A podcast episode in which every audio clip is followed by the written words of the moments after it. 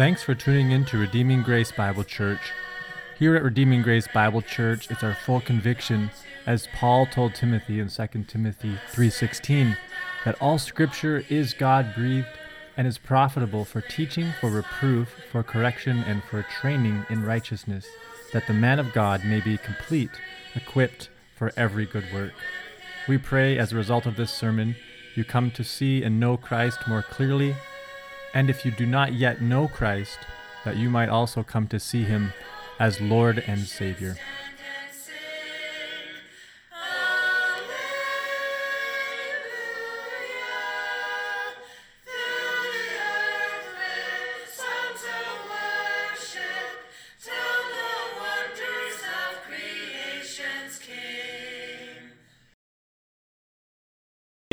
Genesis uh, chapter 2 for us this morning. So if you want to turn to Genesis chapter 2.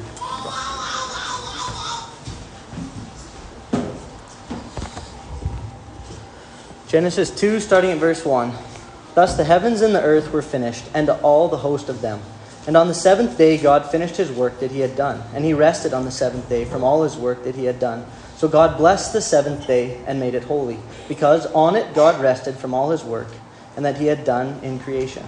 These are the generations of the heavens and the earth when they were created, in the day that the Lord God made the earth and the heavens, when no bush of the field was yet in the land, and no small plant of the field had yet sprung up, for the Lord God had not caused it to rain on the land. And there was no man to work the ground, and a mist, mist was going up from the land and was watering the whole face of the ground. Then the Lord God formed the man of dust from the ground, and breathed into his nostrils the breath of life, and the man became a living creature. And the Lord God planted a garden in Eden, and in the east, and there he put the tree that is pleasant to the sight and good for food. The tree of life was in the midst of the garden, and the tree of knowledge of good and evil. A river flowed out of Eden to water the garden, and there it divided and became four rivers. The name of the first is the Pishon, and it is the one that flowed around the whole land of Havilah, where there is gold, and the gold of that land is good. Bdellium and onyx stone are there.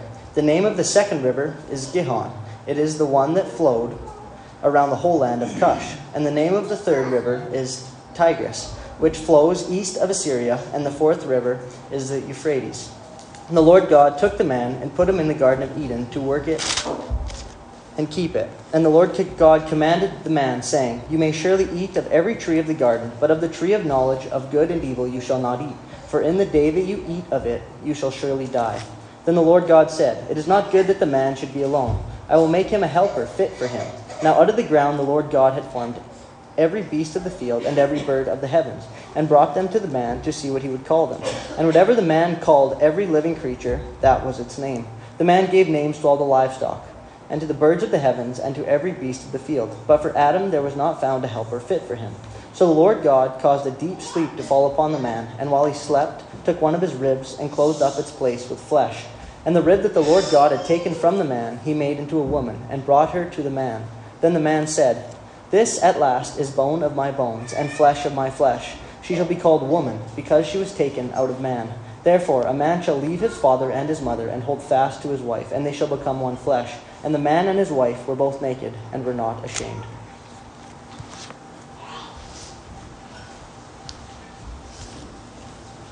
Thank you, Brock. We once again remember that though the grass withers and though the flower fades, that the word of our God remains forever. And let us pray as we just ask his help as we consider this passage this morning. With me, please. Father, we come to you again, and Lord, we just give you thanks for your word that you have written down through the means of your servants, Lord, through the ages, but we know that it was the Spirit of God uh, working uh, within them, guiding them, directing them.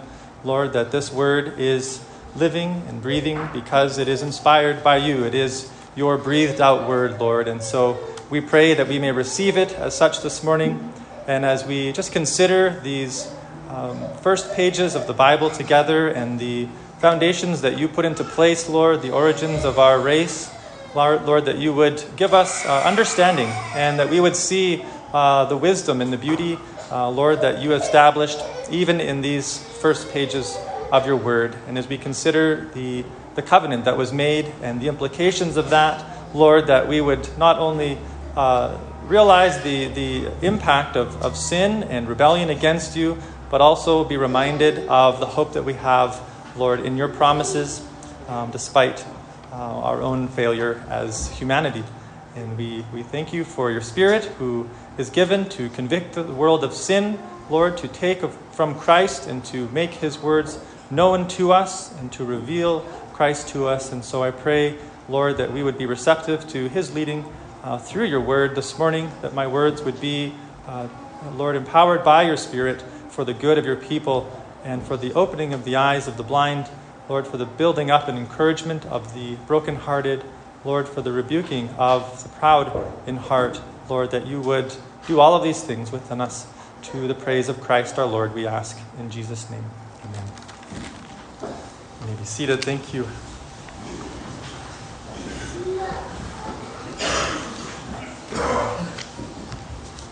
So, last week, uh, David preached for me, uh, obviously, as we were away to my grandmother's funeral in Saskatchewan. And, and so I thought it would be a good point to um, just transition for uh, several weeks as we approach the um, time of year where we celebrate the, the coming of Christ. Um, and, and so we usually step aside from our current study and, and do something uh, around the theme of, of Advent, the coming of Christ. And uh, I recently finished a book by uh, Sam Renihan called the, the Mystery of Christ, His Covenants, and His Kingdom, and was just a tremendous blessing to me to consider again how God has prepared the way through His covenants for the coming of Christ. And so I thought we have about uh, five weeks before us, uh, and so we could look at um, each of those covenants. We won't have time for the, the covenant with Noah, so we'll kind of pass over that one. But looking at the covenant with, with Adam, um, the covenant with Abraham, and with Moses, Israel, David, and then the new covenant, and then just wanting to try and trace out uh, in a brief fashion how these covenants work together to point us to Christ, who is the substance, who is the reality. And, uh, you know, as Perhaps you've gone outside uh, in, well, it's often dark uh, at the evening this time of day, in the afternoon even, and you, uh, you look up and you see all of the stars in the night sky. It's one of the, the things I enjoyed about, about winter is the night sky. We often get to see the beauty of the northern lights or the beauty of maybe there's shooting stars or um, just, just the beauty of God's creation. And at first glance, when we look at the stars up in the night sky, it may seem that they are completely random, that there is no order, there is no pattern to them. But the trained eye is able to actually find constellations within the, the stars of the heavens and even navigate their location upon the globe based upon the stars in the sky. And it is a really a, an incredible um, skill that, that even in ancient times, sailors were able to navigate the seas using the stars of heaven because they had trained their eye and they had learned to use the instruments to, to figure out where they were and to get themselves to a specific uh, point. Now, certainly, if, if I was dependent upon uh, you know, the navigation by way of stars today to find my way, I would be lost instantly. I have a hard time getting through Edmonton without a GPS guiding me, and so even using a basic map uh, for, for my generation is almost a lost skill, sadly. And I think sometimes we look at Scripture uh, in the same way. It, it, it, seems that we have all of these random stories and, and various accounts, and, and, and we have all of these components of Scripture, but it doesn't really seem that there is any direct order. Like, how do we make sense of, of the book of Leviticus or, or the, the prophet Jonah and, and, and the writings here in Genesis? How, how do we navigate through all of this to understand the purpose for which God has done it? And I think the, the study of the covenants of God is one of the most glorious keys that are given to help us understand what is going on in any given point of Scripture um, to help us understand the, the reality of Christ and, and, and, and, understanding his life and his ministry and his work and, and all that has been fulfilled in Christ. And it also helps us understand where we are in the story, who we are, what role do we play, um, what, what, what are we to, to be doing right now. I think the, the study of the covenants of God, uh, at least in my own life, has been one of the most helpful studies. And so I pray as we work through some of these, though it will be uh, very brief, that it will be an encouragement and a blessing to your soul as well, and will help you um, understand the, the big picture of God's plan of redemption that He has set forward in the pages of Scripture through His covenants. So, first of all, I, I want to just set into place some, uh, we'll call them foundational blocks that we need to be reminded of as we consider this topic of God's covenants. And then we'll look specifically at the covenant of works, um, the scene in which God established it, and just looking at uh, some questions about this covenant, which we'll be asking about all the covenants. And then we'll look lastly at some implications of this covenant, uh, not only for Adam and Eve, but implications for us as well. So, first of all, and maybe some of the young folks here can help me with this question. Uh, we first have to simply define what is a covenant, and this is uh, one of the questions in the, the kids' catechism. They give a, a, very basic answer, but it's a great starting place. Does anybody remember what, uh, what is a covenant? Yeah, sure. Go ahead. A promise? Thank you. Yeah, that's a, that's a very good summary of it. Um, in the, the, the um, catechism question, it's an agreement between two or more people. So the same idea. It's a promise, and this involves two or more people. And, and at a basic level, that's a, a very helpful definition. And we can add to that a little bit as we look at the pattern of God's covenants in Scripture, that covenants are, are summed up with I will and you will statements. So they are, are agreements between two or more people, and here we're interested specifically in God who establishes these covenants with us as humanity or with specific people. And so they are summed up with I will and you will statements. I will do this, and you will do this. And this formulates the covenant.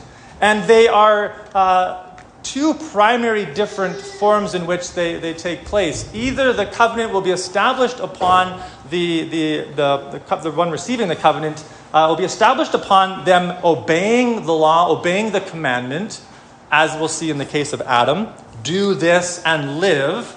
So it's a covenant based upon obedience to the law, or the covenant will be based upon promise it's more, instead of do this and live, it is live and then do this. And, and so that's important as we consider this theme as well. And we'll, we'll be reminded of that as we move forward.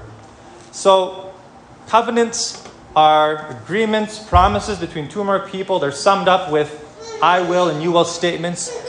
Another important aspect of covenants is they have sanctions or threats that are built into them that secure the obedience or the fulfilling of that covenant. So there are consequences that are spelled out within the covenant if it is broken.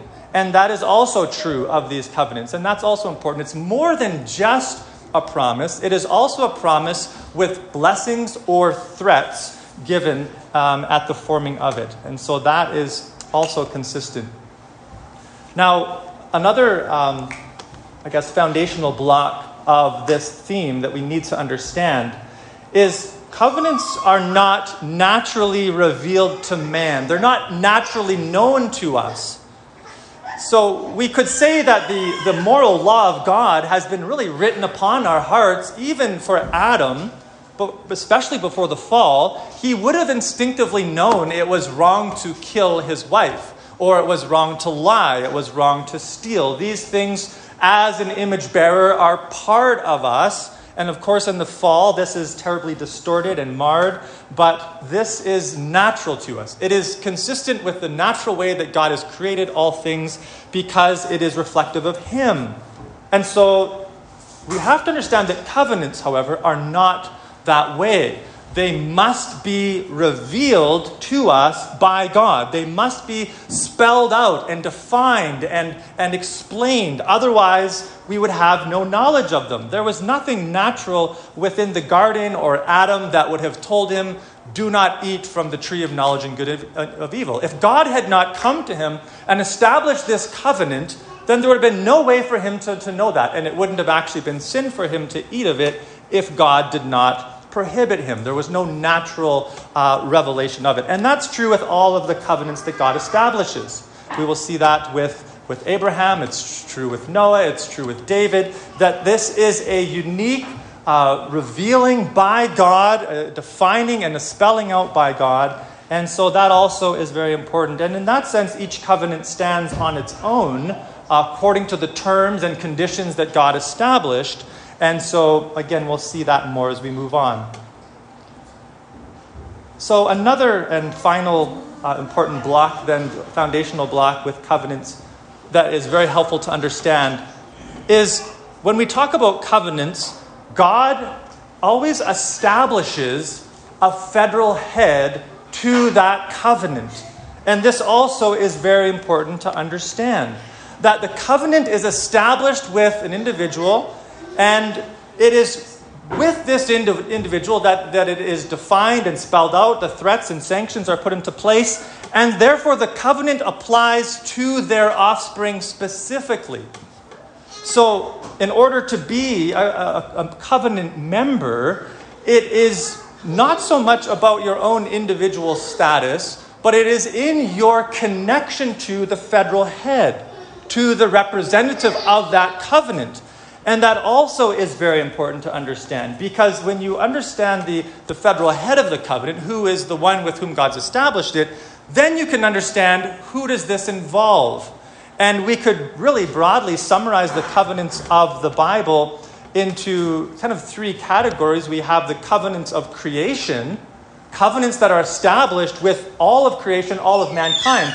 The covenant with Adam is one, obviously. Uh, and the covenant with Noah is a covenant with all of creation and with all of Noah's offspring, who is all of us. He stands as sort of a, uh, a second Adam, a, a new Adam though not the final Adam. So Noah and Adam, uh, their, their covenants connect to all of creation. Obviously, with the covenant with Israel and, and through Moses and then David, this applies specifically to their offspring and Abraham. There's a, there's a direct connection to the federal head, and that's what I want you to understand. And of course, this becomes extremely important in the new covenant in Christ. How do we enter into this covenant? Who are the, the members, the partakers of this covenant? Well, it is those who are, by faith, connected to the federal head, which is Christ. And so, for each of these covenants, we need to identify who that federal head is, and then we can understand the, the, uh, the ramifications of it, the, the, the definings of it, um, and uh, the implications. So, so, each covenant will have a federal head, and this is why sometimes those who hold to what can be called covenant theology, which is what we're looking at, um, sometimes is called federal theology um, because of this idea. And, and I just think it's just uh, so clearly a biblical structure that God has put into place. He works by way of covenant. The covenants are established with a, with a federal head, and that then defines all of those who will be part of it. So, why covenants? Why does God do this? Well, of course, we must be careful to question the, the ways and motives of God, but we do see that God always relates to humanity by way of covenant. He never relates to us outside of a covenantal context, and that's important. But um, I think that, um, quoting uh, Sam Renihan, had a, a helpful uh, statement about covenants. He said, God's covenants delegate dominion God has supreme dominion over all. All creation is his kingdom, and it's through the covenants that God delegates his authority and establishes these kingdoms the kingdom of creation, the kingdom of Israel, the kingdom of Christ, to which all of the others point. So, through covenant, God establishes kingdom and delegates dominion. And so, as we look then at this specific covenant of works together this morning for a few moments, um, we first need to see the, the context. And Brock read for us from chapter 2, which is sort of zooming in on the sixth day of creation. We have the general picture in chapter 1 of God's creation of all things. Uh, from the, the plants and the animals to the trees and to the, to the sun and the light. Um, and then in chapter 2, we have this zooming in on the sixth day, the creation of the man and the woman. Specifically, we're given a picture of the context in which they, they live and which this is defined, and then we are told the nature of the covenant. So, just very quickly, let us consider the scene here of the context of this covenant. Adam is created not in the garden, but outside of the garden. We are told in verse 7 Then the Lord God formed the man of the dust from the ground and breathed into his nostrils the breath of life, and the man became a living creature. And then it's in verse 8 that the Lord God plants a garden in Eden in the east, and there put the man whom he had formed. So you see the picture. Adam is formed from the dust of the earth he is breathed into the breath of life by God, and after that, God then plants a garden in Eden. And it, then God places the man in the garden, and he is to tend it, he is to keep it, he is to protect it. And really, what we have is a sort of creation temple here it really does set the, the, the, foundations of all the future temple imagery in the Bible. When you think about the, the, the scene, it is up upon a mountain. From this temple, we have the imagery of the rivers flowing out that not only water the garden, but flow out from the garden into the rest of the earth. We have the description of the precious gems and stones that are there in Eden reminiscent of the later tabernacle and temple that was also adorned with gold and precious gems. We have the picture of the two trees, the tree of life and the tree of the knowledge of good and evil, which actually, as we'll see, become uh, something of covenant signs to Adam in the garden. In many ways, Adam stands as a prophet, priest, and king in this garden temple and he is to keep it, he is to tend it, he is to protect the Word of God, he is to maintain the purity and holiness of this temple, if you will, and he is to. His, his commission that God gives him is to fill the earth with other image bearers. And of course, this is where Eve comes in. Adam cannot accomplish these things in and of himself. He needs an enabler, he needs the, the, the helper which the Lord will provide for him, which is Eve.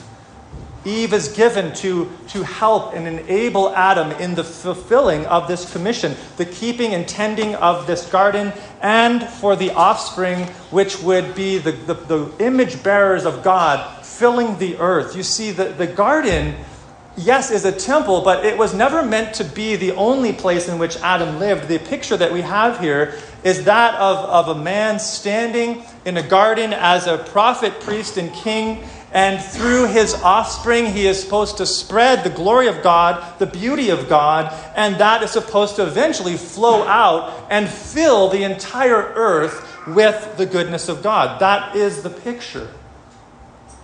And so we immediately begin to see how this translates forward for us in the, the, the years and centuries ahead that will unfold as God reveals the nature of his king and his kingdom.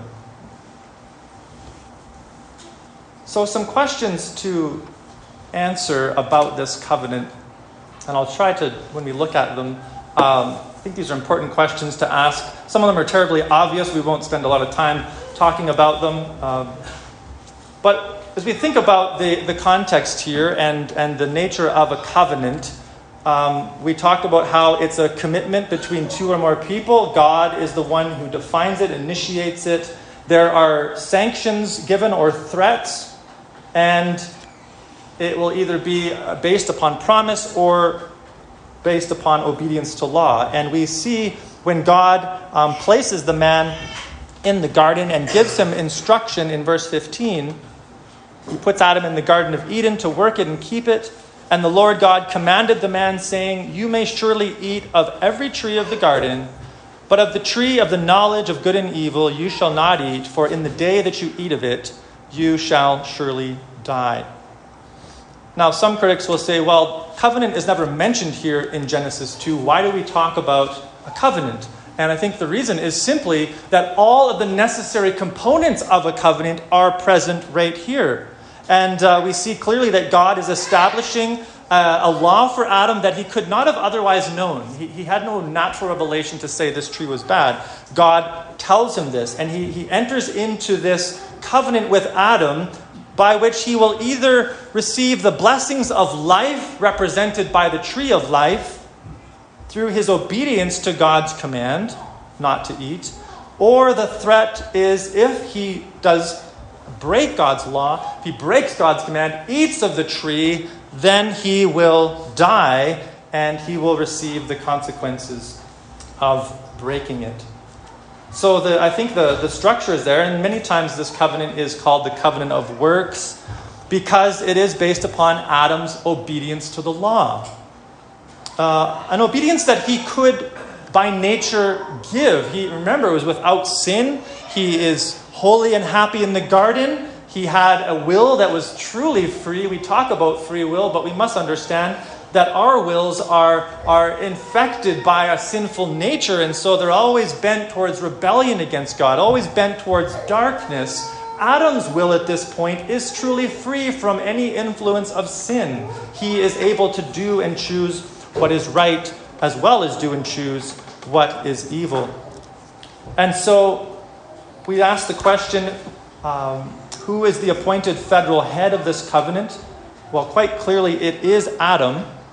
Eve has not yet been created when God established this with Adam. We're told in the next verse that God uh, said it is not, uh, that it is not good that the man be alone. So he, he puts Adam in the garden. He establishes his word with Adam. He, he sets up the perimeters of this covenant, explains it to Adam. And then in verse 18, we have the helper the Ezer, which is the Hebrew word for helper here, uh, which is very fascinating that, that, that this word is used. It's not, uh, you know, the, sometimes we think of the woman as the helper. It's, it's not like, you know, dad is, is going to, um, you know, do some fencing or something and, and I'm taking along my three year old to, to hold the, the staples for me while I nail in the wire. That's, you know, a helper of sorts, but that's not the imagery of the word here. It is that of one who is enabling the man to fulfill what God has given him. And it's a beautiful word that, that is often even used of God. We, we know we sing the song, uh, Here I Raise My Ebenezer,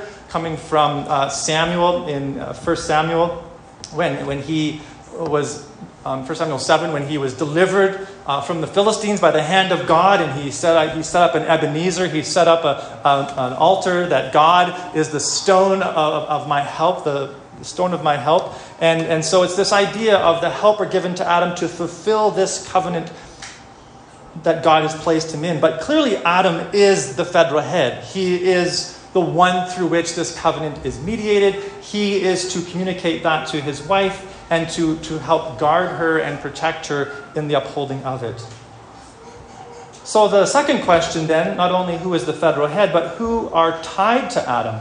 Who are his offspring? Who are those that will be affected by this covenant uh, of works? Well, obviously, that would be all of us. All of mankind comes from Adam and Eve. And you can see why it's so important that we don't allow the critic to make Genesis 1, 2, and 3, and uh, even the whole book just a matter of um, you know cute stories that don't actually have any historical validity. No, this is this is based on true historical events, and that's important because we are directly connected to Adam as our federal head, and we still obviously feel the implications of this covenant today. It is something that will continue to be felt until the return of Christ. So, we all, as mankind, the race of man, you know, there's so much debate about racism today. If people would just realize that we're actually one race, there's not many races, there's one race, and that is the children of Adam. And we are all then affected by what happened in the garden as his offspring. The third question was Is it based upon law or promise? And clearly, the, the basis of this covenant is upon law. It's Adam, do this and live, fail to do this and die. And that is the basic uh, nature of God's establishment with him. What are the conditions of the covenant? Well, that is also very clear for us. The conditions are simply that he not eat from the tree of knowledge of good and evil. There is one command. And, and people may say, well, was Adam not bound to the what we would refer to as the moral law of God? Uh, he was never given that uh, law in, in, in, addition to this one law here. But as I said, I think we can say from um, the fact that even Cain would be punished as a murderer, the, the law of God was written upon them in regards to his moral law. But these covenant commands are sometimes referred to as positive laws. They're additional laws. They're given by the unique revelation of God in the context of that covenant. So that's the conditions. Don't eat the tree of the tree, Adam. And the blessing is life, the curse is death. And I think that, um, again, these are, I know it's a very familiar passage to us, but I want you to, to understand the importance of this first covenant that is established here with Adam. So then, seeing the covenant established here, obviously we know that in chapter 3, they did not keep the covenant that God established through the, the means of the serpent. Eve was deceived. She takes of the forbidden fruit and eats it. She gives to her husband who is with her. So Adam, standing there, uh, should have stomped the head of the serpent in that moment, should have corrected him with the abuse of God's word, but he also failed, and humanity falls into sin. Death is brought upon all of humanity. The curses are laid out for us, and we know that the rest of Scripture really uh, records for us not only God's mercy and faithfulness, but a terrible account of man's sinfulness and rebellion and the byproduct of this broken covenant. So, what are the implications for Adam and Eve? Well, as we see, they are kicked out of the garden, they are exiled. Um, where they were once naked and unashamed, they are now covered in shame and guilt. There is a distancing between them and God. There, the, the curses are applied upon the woman with pain and childbearing, with friction and contention in the marriage. And we know that even for the man, there is now, uh, he, will, he will provide by the sweat of his brow through struggle and toil. He will battle not just physical thistles, but there will be this sense of futility in our work. As a result, the ground is cursed as well. And all of these things come because of this broken covenant. Now, of course, the, the glimmer of hope within that, God doesn't leave them without hope, but He tells them that through the woman will come the offspring one day who will crush the head of the serpent in 315 and the serpent will bruise his heel and we know this is a promise given it's not directly tied to the, the covenant of works, but is a promise given of hope, of God's grace to the man and the woman. This gospel message that also begins to run through the covenants of God's offer of deliverance through the offspring of the woman. And all of that is established right there in the beginning of Genesis.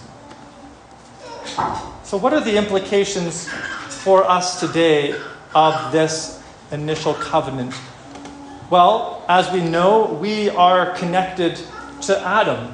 We are his offspring.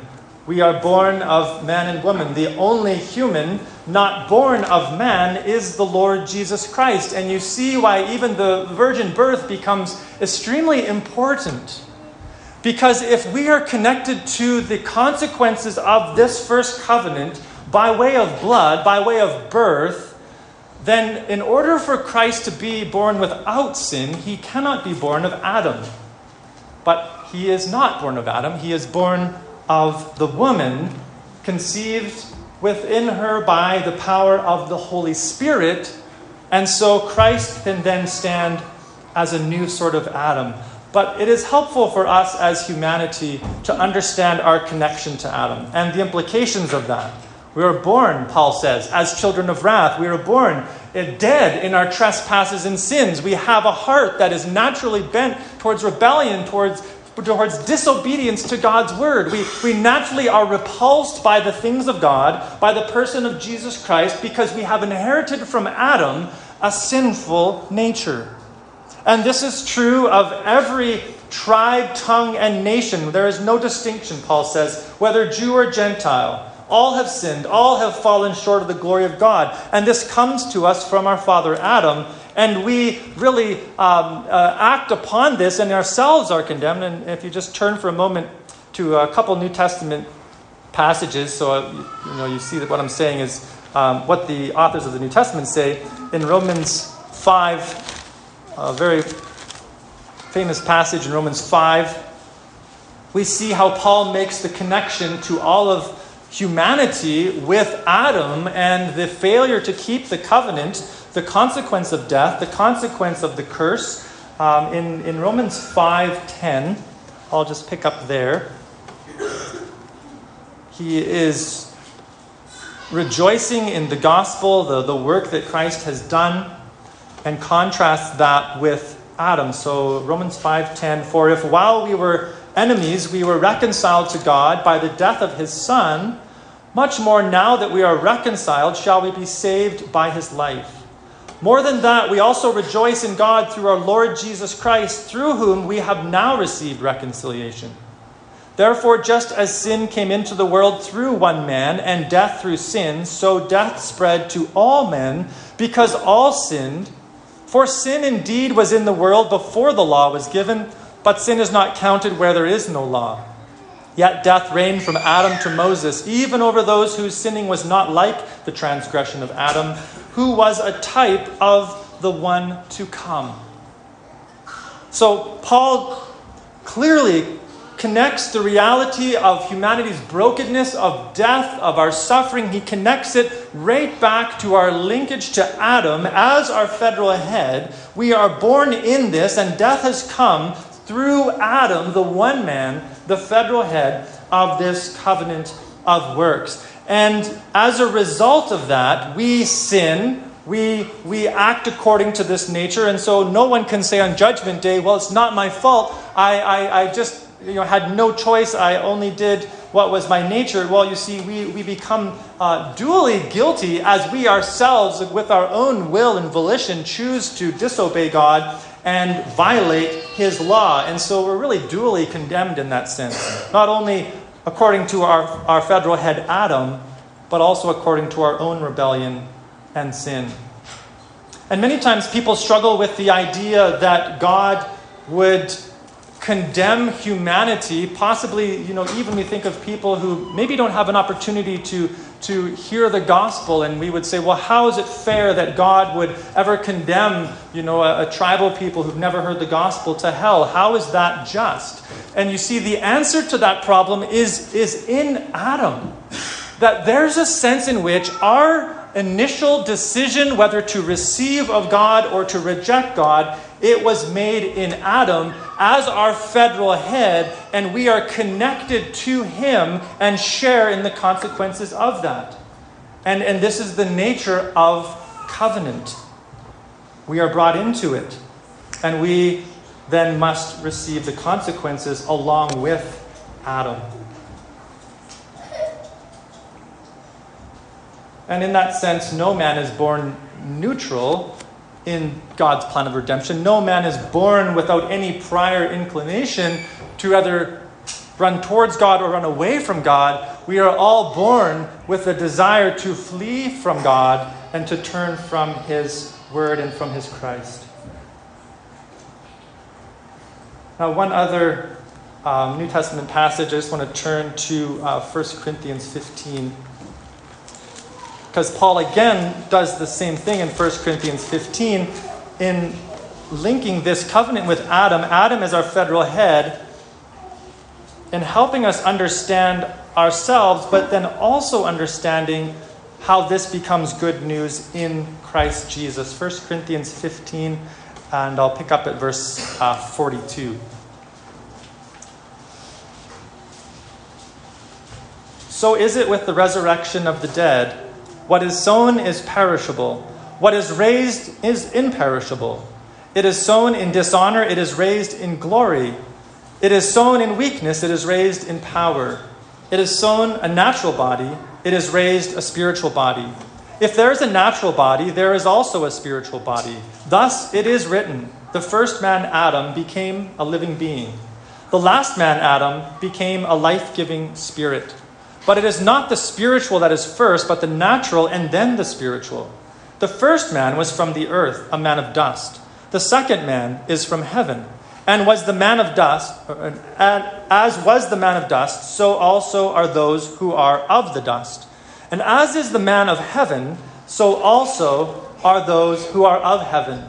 Just as we have borne the image of the man of dust, we shall also bear the image of the man of heaven. And do you see what Paul is saying? He's saying, on the one hand, we feel our weakness, we feel this horrible enemy, which is death, and this has come to us from Adam. We have inherited it from him. Like him, we are made of the dust in weakness, and this body will perish because we are caught up in the consequences of Adam's sin. And this is true of all mankind. All men will taste the reality of death unless the Lord returns within their lifetime and they are immediately transfigured in the twinkling of an eye. But Paul is saying this is, this is the reality of where we are as mankind, connected to our father Adam the man of the earth. But the glorious reality, the good news of the covenant of works, then, though it is broken in Adam and we have no hope of life through our obedience to the law, the good news is that it sets up the pattern, the type, Paul says, for Christ to come as a new federal head, a new, uh, um, a new head of a new covenant that we can then be connected to the blessings of his obedience, of, to the blessings of his life by faith. So in Adam, we see the structure of, of the federal head is to our detriment, but in Christ, it is to our everlasting glory and, and, and joy. Because if we have turned from the inheritance of Adam, if we have confessed our own sin and our own rebellion against God, and we have turned to Christ by faith, trusting in what He has done, His perfect obedience, His death, His resurrection, if we have been crucified to Adam and raised by faith in Jesus Christ, then we are then joined to Him, Paul says, as a new Adam, a new federal head, and we will forever share in the blessings of the new covenant. And this is how it becomes good news for us who are in Christ. But for you who remain in Adam, I pray that you would receive the invitation that is open now to turn from this this worthless inheritance that Adam has given. Turn from your own rebellion and sin and flee to Christ, who is the only hope, the only mediator between God and man. Enter into the blessings of Christ as our new Adam. And we have opportunity this morning to come to the Lord's table. And what's interesting is in the garden, God established these two trees that would stand there almost as sacraments, if you will, of that first covenant, as symbols of the covenant. On the one hand, the tree of life is there. If Adam would obey, if he would keep God's word, he would enjoy the benefits of eternal life, of everlasting life in God's presence and in a world filled with the glory of God. But the tree of knowledge of good and evil stands as a reminder to Adam that if he breaks the covenant promise, then he will receive death. And it's interesting that same imagery of the tree is picked up in the tabernacle, in the temple. We have the, the lampstands of God that were put in the temple. We have this lampstand that is, when you read the description, it actually is to be shaped like a tree with the leaves on the golden lampstand, standing in the temple, a reminder it's this garden like picture of the temple through which man can again enjoy the presence of God. And we'll look at that in the days to come.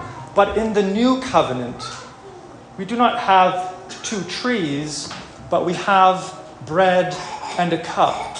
the body broken and the blood shed. These covenant signs of what Christ has established as our new Adam. And so we come not that we would not that we would gain some sort of merit through the, the bread or the cup immediately, but that we would be feeding upon Christ, who is our head. They are physical pictures and reminders and means of grace that we would see Christ and feed upon him and be washed in the blood of the Lamb, that from his life we also find life. And so let us pray this morning there. We'll close and then we will partake of the Lord's table together. Bow with me, please. Lord, we come to you and just, uh, Lord, realize that, Lord, your designs, your, your plan is, is so infinitely higher than our own thinking. And Lord, that we marvel at the, the intricacies of these things, Lord, the, the covenants that you've established and how you had already set into motion a plan of redemption for humanity. Lord, that you alone are the, the master artist, the Lord, the, the master composer who has written this song that is even now being played out. And it is written with such detail and beauty. And Lord, we, we marvel at the fact that you have invited us to come and to, Lord, enjoy the benefits of a new Adam in Christ through his blood and through his body broken. So, Father, I pray as we partake of the, the bread and the cup, that we would do so with joy in our hearts, with assurance of a new identity as his people. And Lord, even as we live out our days, still feeling the uh, effects of the, the fall, Lord, that we would, even in those times of weakness and struggle, uh, allow it to drive us to you, Lord, who is our God and our Redeemer. We pray this now in Jesus' name. Amen.